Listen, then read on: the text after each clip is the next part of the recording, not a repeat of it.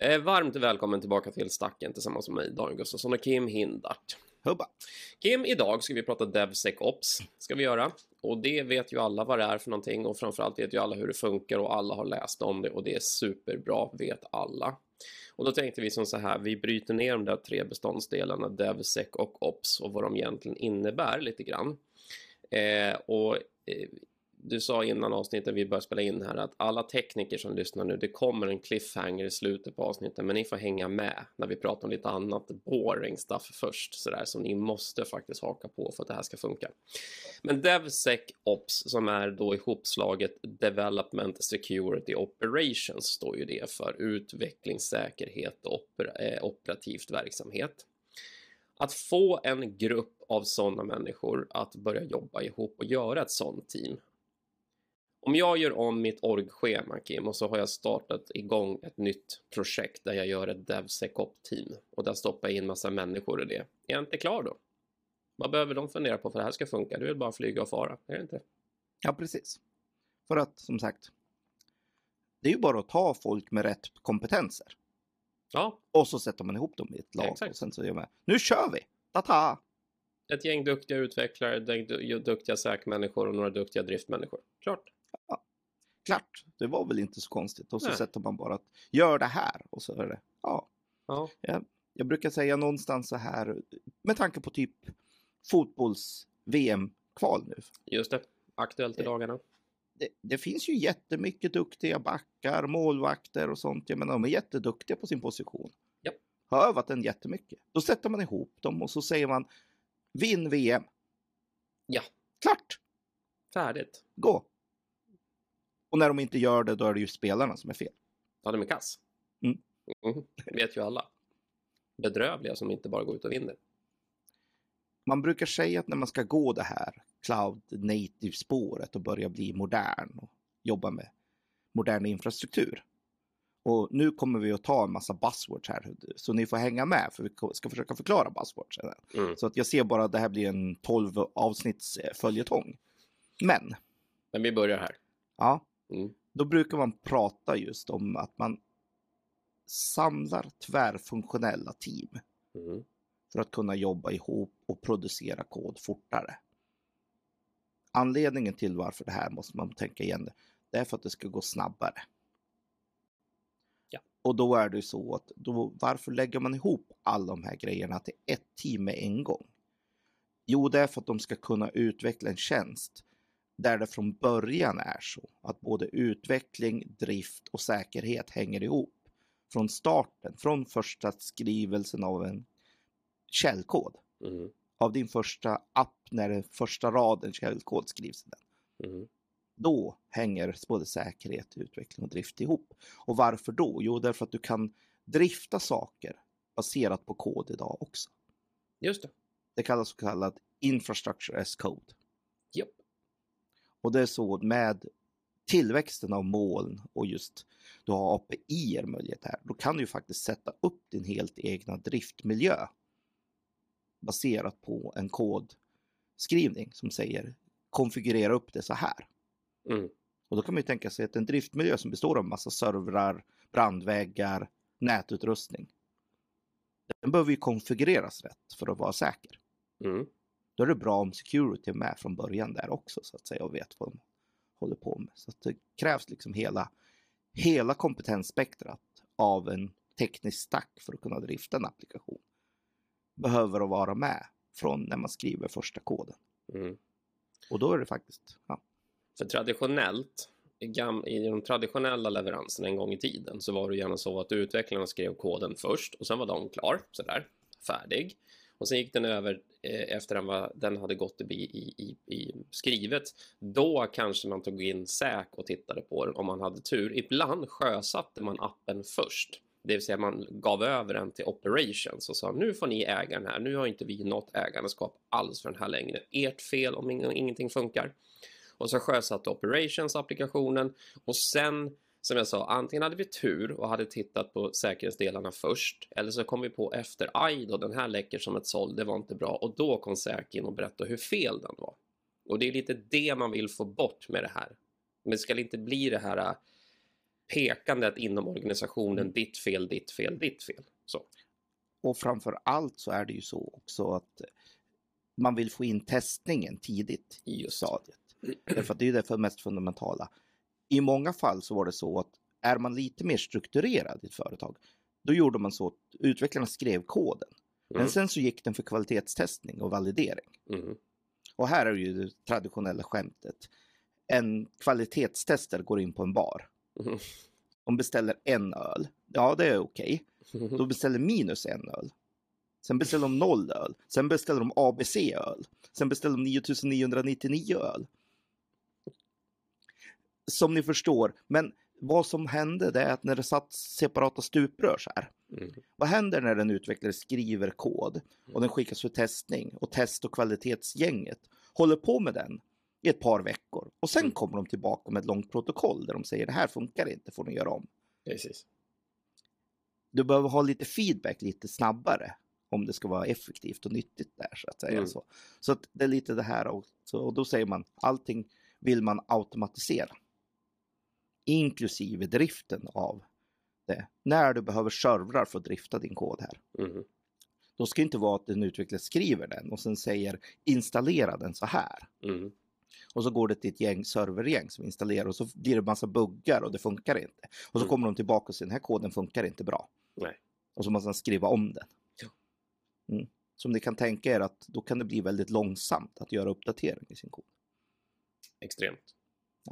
Och här är det ju den fundamentala grejen då att kan du ha din driftinfrastruktur och din säkerhet och din testning automatiserat när du skriver koden redan från dag ett Mm. så kommer det gå mycket snabbare att förändra den sen. Precis, plus att den där gruppen får ju ägandeskap av applikationen över tid också. Det är ju det som är den stora fina delen. Jag kan inte bara säga nu har jag skrivit min kod, nu är jag klar, hej då, och så gick jag, utan jag är ju kvar och äger appen även när den sätts i drift. Förmodligen första kanske året någonting, innan den har stabiliserat sig liksom sådär. Men det gör ju att också vi kan inte, eller kan och kan, men vi kanske minimerar risken för fingerpekan om vems fel det var för att det inte funkar sådär. Och det är också väldigt, väldigt positivt för att fingerpekande, det, vi kommer till det strax, här, varför det är en dålig sak, men det sätter en massa andra saker i spel inom gruppen och, eller inom organisationen som är ganska negativa av att eh, vi, vi skapar kanske lite konflikter och grejer och så här. Så att gruppen, hela gruppen, alla de här utvecklarna, SAC-människorna, operationsmänniskorna äger appen genom dess livscykel som det så vackert kallas för. Första ett till ett och ett halvt, kanske två åren någonstans där i kroken. Sen släpper de den när man känner att nu är den stabil. Och det här är ju grejen när man pratar tvärfunktionella team. Mm. Låt oss gå igenom då. Hur, hur tänker man sig ett typiskt team ser ut? Mm. Du har folk från affärsverksamheten. Ja. Produktägare, tjänsteägare, dataanalytiker. De som analyserar kunderna eller det appen ska göra då. Så säga. det kan vara kunder eller användare eller beroende på vad den är till för. Då, så att Mm. säga. Men de som är, har ett ägandeskap i den tjänst som appen ska tillföra Mm. och producera. Mm. De behöver ju vara med för att så att säga representera behovet ute hos de slutanvändare av applikationen. Mm. Det är ju en gren. Sen så behöver du ett gäng utvecklare och då behöver du både sådana som kan bygga test. För att det första man gör när man har satt ner så att säga en blueprint. Hur är det tänkt att den här applikationen ska fungera? Det är inte att bygga själva applikationen och börja skriva koden till den. Det första man gör det är att skriva testerna för att validera. Så att blueprint, sen skriva test. Mm. Hur validerar jag det här? Mm. Sen så behöver du sådana som själv skriver själva koden då också såklart. Mm. Och så behöver du rena programmerare och så behöver du då oftast någon form av mjukvaruarkitekt som kan hålla koll på Mm. att det här ritas in och ja, drivs korrekt. Mm. Till det här då, det är dev-sidan. Så affärssida, dev-sida. Security-sidan behövs också. Just det. För att då behöver du typ en säkerhetsanalytiker och en säker security manager. Mm. Behöver tillföras i teamet. För att det är de som ska kunna titta på och granska och göra riskanalyser av saker och ting. Godkänna riskanalyser. Så att det här viktiga, allting godkännande, måste finnas med i processen. Mm.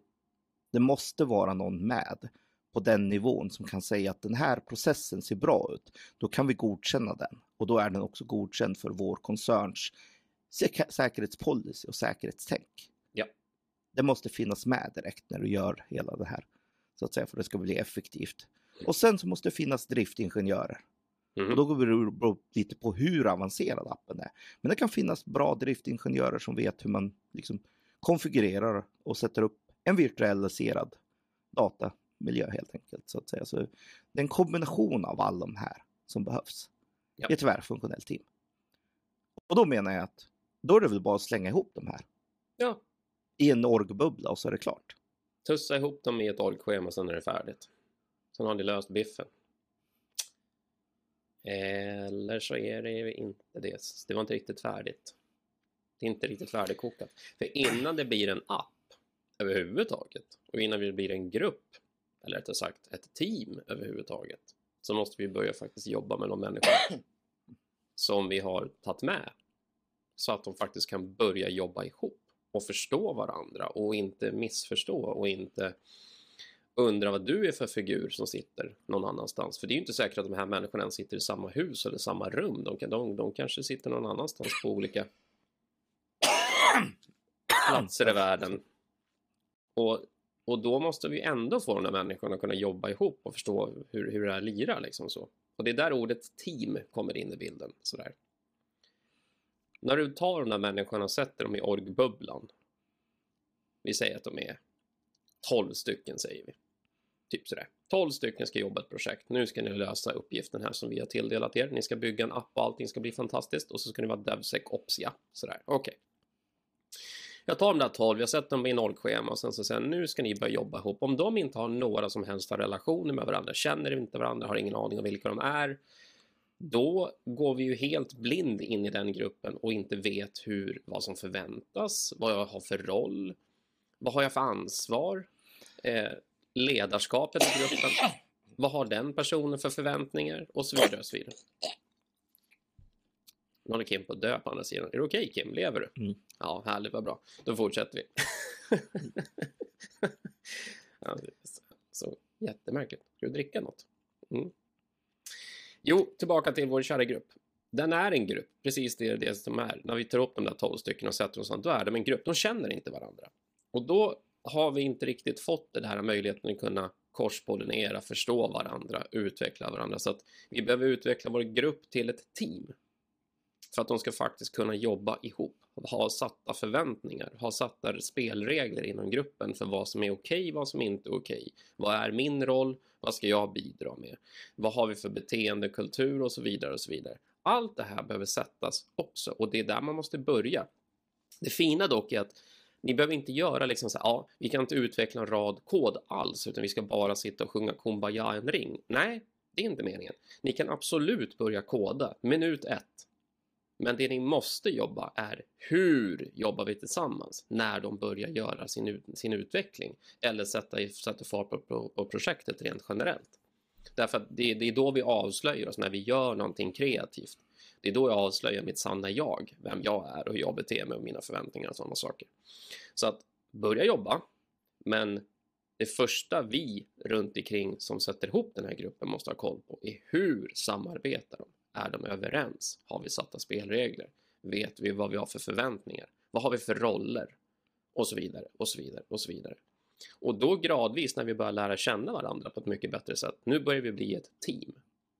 Och då minskar risken för det här med fingerpekande. För fingerpekande kan det dyka upp i ett DevSecOp-team i alla fall. Hur mycket ni tyckte att det lät modernt och buzzwordigt och coolt liksom sådär. Så kan det fortfarande bli fingerpekande. Och hamnar vi i fingerpekande läge, då blir vi låsta och då kommer vi ingenstans och då händer ingenting. Då kommer det inte få någon utvecklingskraft överhuvudtaget. Så vi måste, ju, vi måste ta tag i den delen också. Det räcker inte bara med att säga här är era verktyg och här är ert projektmål, kör. Sådär. Man brukar säga de här tre sakerna för att du ska bli genuint DevSecOpsiga. Du behöver ett new mindset, new competence och new tools. Ja. De här tre behöver hänga ihop. Annars kommer du ingenstans. Nej. Men med det sagt så är New Tools en relativt lätt grej, för det är en teknisk grej som du gör. Ja. Vad kan det vara för tools då, bara för att ge lite exempel? Ja, Git. Vi kommer att ta alla de här. Ja, Git, Vi då. GitLab, GitHub, Mm. eh, Vault, Terraform, Ansible. Och ja, nu raddar jag en massa buzzwords här, så ni teknikmänniskor, ni kommer att få ert sen, så att säga. Så vi ska Mm. prata om dem också. Ja, lugn. absolut. Så att det är det. Men du behöver en hel del nya verktyg Mm. och du behöver ny kompetens. Och då tänker man kompetens tar ju jättelång tid att utbilda någon. Mhm. Men då vill jag göra er besvikna. Det är en ny mindset att jobba ihop som ett tvärfunktionellt team som kommer ta längst tid. Ja. Men så kan det ju inte vara Daniel. Det måste väl finnas ett piller de kan ta. Visst hade det varit grymt om jag hade bara kopplat bort alla mänskliga känslor pillret och sen var det lugnt. Liksom, så där. Nej, precis som du säger, kompetens tar ju tid också. Det, det, om, jag, om jag inte har någon kompetens eller jag behöver bygga upp en helt ny kompetens, så är det klart att den, den kommer ta eh, tid. Men där handlar det väldigt mycket om min egen ambition och liksom hur mycket av tid sätter jag av för att gå kurser eller kolla på Youtube-filmer eller läsa dokumentation eller, vad, hur, eller bara sätta mig med en labbmiljö och köra liksom sådär. Hur jag än väljer att få den där kompetensen så man kan ändå säga att det, det, är ett, det, är ett, det är ett satt tidsspektrum eh, på det. Jag kan säga att om, om en månad om jag kämpar riktigt hårt så kommer jag vara mer kompetent än vad jag var idag. Liksom. Så det är inga konstigt, det handlar ju bara om träning och ingenting annat. Men till Kims poäng, det som tar längst tid oftast Eh, beror också lite på vilka typer av individer du sätter ihop de här teamen naturligtvis och hur, hur eh, pass anpassbara de är till nya miljöer och nya människor. Men allt som ofta så tar den där grupputvecklingen och sätta, sätta ihop teamet är det som tar absolut längst tid. Eh, och då, då har vi, vi har nämnt det här i tidigare avsnitt, men vi säger igen, det finns forskning runt det här och forskningen säger att någonstans mellan 6 och 18 månader, någonstans där är krokarna, tar det. Beroende på hur duktiga vi är, hur hårt vi kämpar och framförallt om vi accepterar att vi behöver bli ett team. 6 till 18 månader, någonstans där i kroken. Ibland ännu längre tid, det kan ta över två år om man har lite otur. Men, men eh, mellan 6 och 18 månader finns någon sån här eh, tummen och pekfingret ni kan ta. För hur lång tid det tar för den här gruppen att bli ett team. Och när jag säger ett team, då menar jag alltså att de genuint bryr sig om varandra. Att de genuint har varandras rygg. Att de genuint jobbar mot samma mål. Att de genuint inte har en egen agenda. Det finns inga dolda agendor utan jag jobbar för att mitt team ska bli så framgångsrikt som det bara kan. Och mitt bidrag till det är min kompetens. Eller vad jag nu tillför för någonting. Men jag, jag jobbar varje dag för att min, mitt team ska bli så bra som det bara går. Det tar tid. Och det var här lite Kim menar, menar på det här med fotbollslandslaget. Det, de har också en väldigt svår förutsättning för där tar de på väldigt kort tid, tussar ihop ett gäng spelare som är stjärnor i sina respektive lag ut i världen och sen så ska de vara, bli ett landslag över en vecka och sen så ska de liksom ut och lira match och där. Det är ju följaktligen varför ett landslag har långa samlingar på flera veckor mitt under när man inte har säsong liksom sådär bara för att de ska lära känna varandra liksom så ingen fattar inte vi ska inte spela match nu varför varför varför träffar de varandra för? Jo, därför att den där landslagstränaren måste få ihop sin grupp att bli ett lag annars är han rökt när han kommer till sitt VM-kval liksom sådär. Och just nu har vi dessutom en väldigt duktig lagbyggare som, som förbundskapten i fotbollslandslaget, bara en liten sån här parentes. Så han förstår den här metodiken, att det är det som måste till. Men, det här, men vi kan jämföra det eh, scenariot med hur vi sätter ihop ett DevSecOp-team. Vi tar stjärnor ifrån res sina respektive lag, tussar ihop dem i en ny konstellation och säger spela. Nu ska ni ut och kicka boll fast ni ska skriva kod eller ni ska bygga en app istället. Liksom så. Men det är samma scenario. Och de kan vara hur trygga som helst i sin respektive gruppering där de hör hemma normalt sett. Men så lyfter jag ut dem och tussar ihop dem med elva människor de aldrig har träffat förr och inte känner. Nu är vi obekväma igen. Nu är vi tillbaka till att stå där med en, med en cocktail i handen på, på festen och inte känna någon och bara liksom tycka åh herregud vad det kliar i kroppen, jag vill bara åka hem och sådär. Där är vi då. Och då måste vi jobba på att få de här människorna att komma närmare varandra, känna varandra. Och då när vi har kommit till det läget, eh, som tar tid, men när vi väl har lagt den tiden, nu har ni ett team, om vi har gjort det här rätt, som faktiskt bryr sig om varandra, kämpar för varandra, har varandras eh, bästa som sitt egna mål. Det finns inget jag kvar i det här, det är ett vi som jobbar ihop. Det är den stora skillnaden, stora definitionen på att jaget är borta och nu slåss jag för vårt vi istället. Då har vi fått ett team. Men 6 till 18 månader, där har ni ett jobb att lägga. Men Daniel, för att fortsätta på den sportmetaforen. Mhm. Det måste väl ändå vara mycket effektivare om alla målvakter sitter och tränar för sig. Mhm. Alla backar sitter och tränar för sig. Mhm. Alla forwards sitter och tränar för sig. Alla mittfältare sitter och tränar för sig. Mm. Och det gör de när de tränar sina skills. Och det kan du jämföra, översätta direkt in i våran värld också. När en utvecklare ska bli bättre på att skriva kod, nu kan han sitta med andra utvecklare och träna kodskrivning. Då behöver inte affärsutvecklaren vara med. Det, det finns, finns inte så stort värde. Men däremot, när vi har gjort våra skills-utvecklingar klart, när de har blivit liksom, jag vet, nu är jag grym på att kicka boll här liksom så, som en, som en back.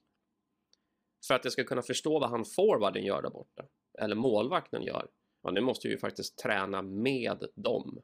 Och vi måste börja kommunicera så att vi förstår hur vi rör oss på planen och våra förväntningar och vart tar han vägen någonstans när jag slår passen liksom sådär. Samma sak gäller i vårt DevSecOp-team. Våra utvecklare eller våra drifttekniker eller, vem, eller våra säkmänniskor måste veta hur de andra tänker och vad de andra gör för att det här ska funka. Vi måste vara överens om en spelplan. Vi måste ha en gemensam gameplan som det heter på engelska, spelplan på svenska. Vad har vi för, takt, vad har vi för, vad har vi för eh, taktik för att vinna? Är vi överens om den? Och då, och då kan vi inte sitta på varsin kammare och komma på en egen taktik. Så vi har fyra taktiker när vi går ut på banan samtidigt. För då, då, då när någon ropar framåt så springer vi åt fyra olika håll. Så nej, vi måste, när vi väl har utvecklat vår skill för vad jag ska tillföra, nu måste vi börja träna ihop för att sätta vår taktik. För hur lyckas vi med att bygga den här appen så att den blir framgångsrik då? med alla de här aspekterna med säkerhet, utveckling, operationell drift och affärsnytta. Tada! Landslag Så du menar att man kan inte vinna VM som lag om man inte tränar som ett lag? Nej, Det är ju Kan bedrövligt. Ja, jag vet. Det jättekast.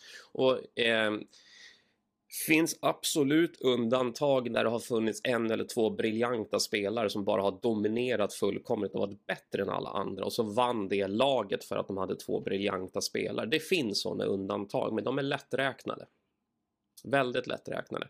Och, och vi har haft sådana briljanta sportmänniskor också i olika diverse landslag som har varit superbriljanta och totalt dominerat, men de är också extremt lätträknade generella snittet när vi har framgång, oavsett vilket land vi kommer ifrån och vinner någonting, så har vi ett lag som levererar.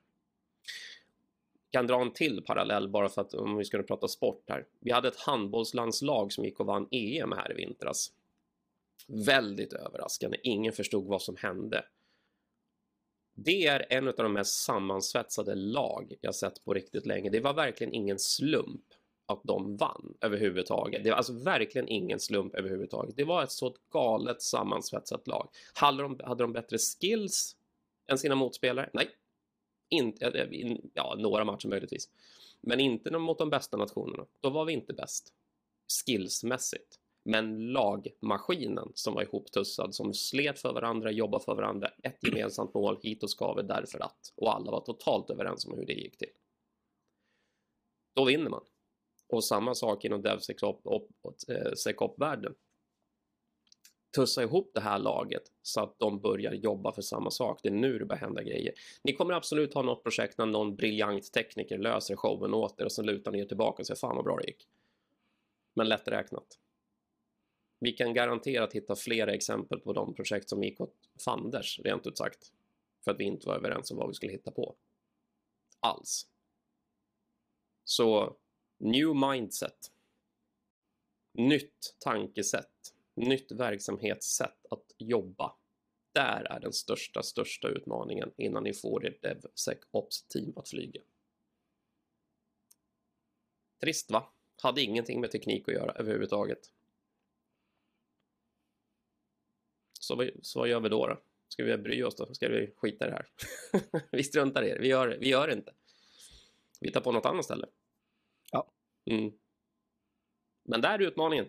New mindset. Där har ni något att ta i.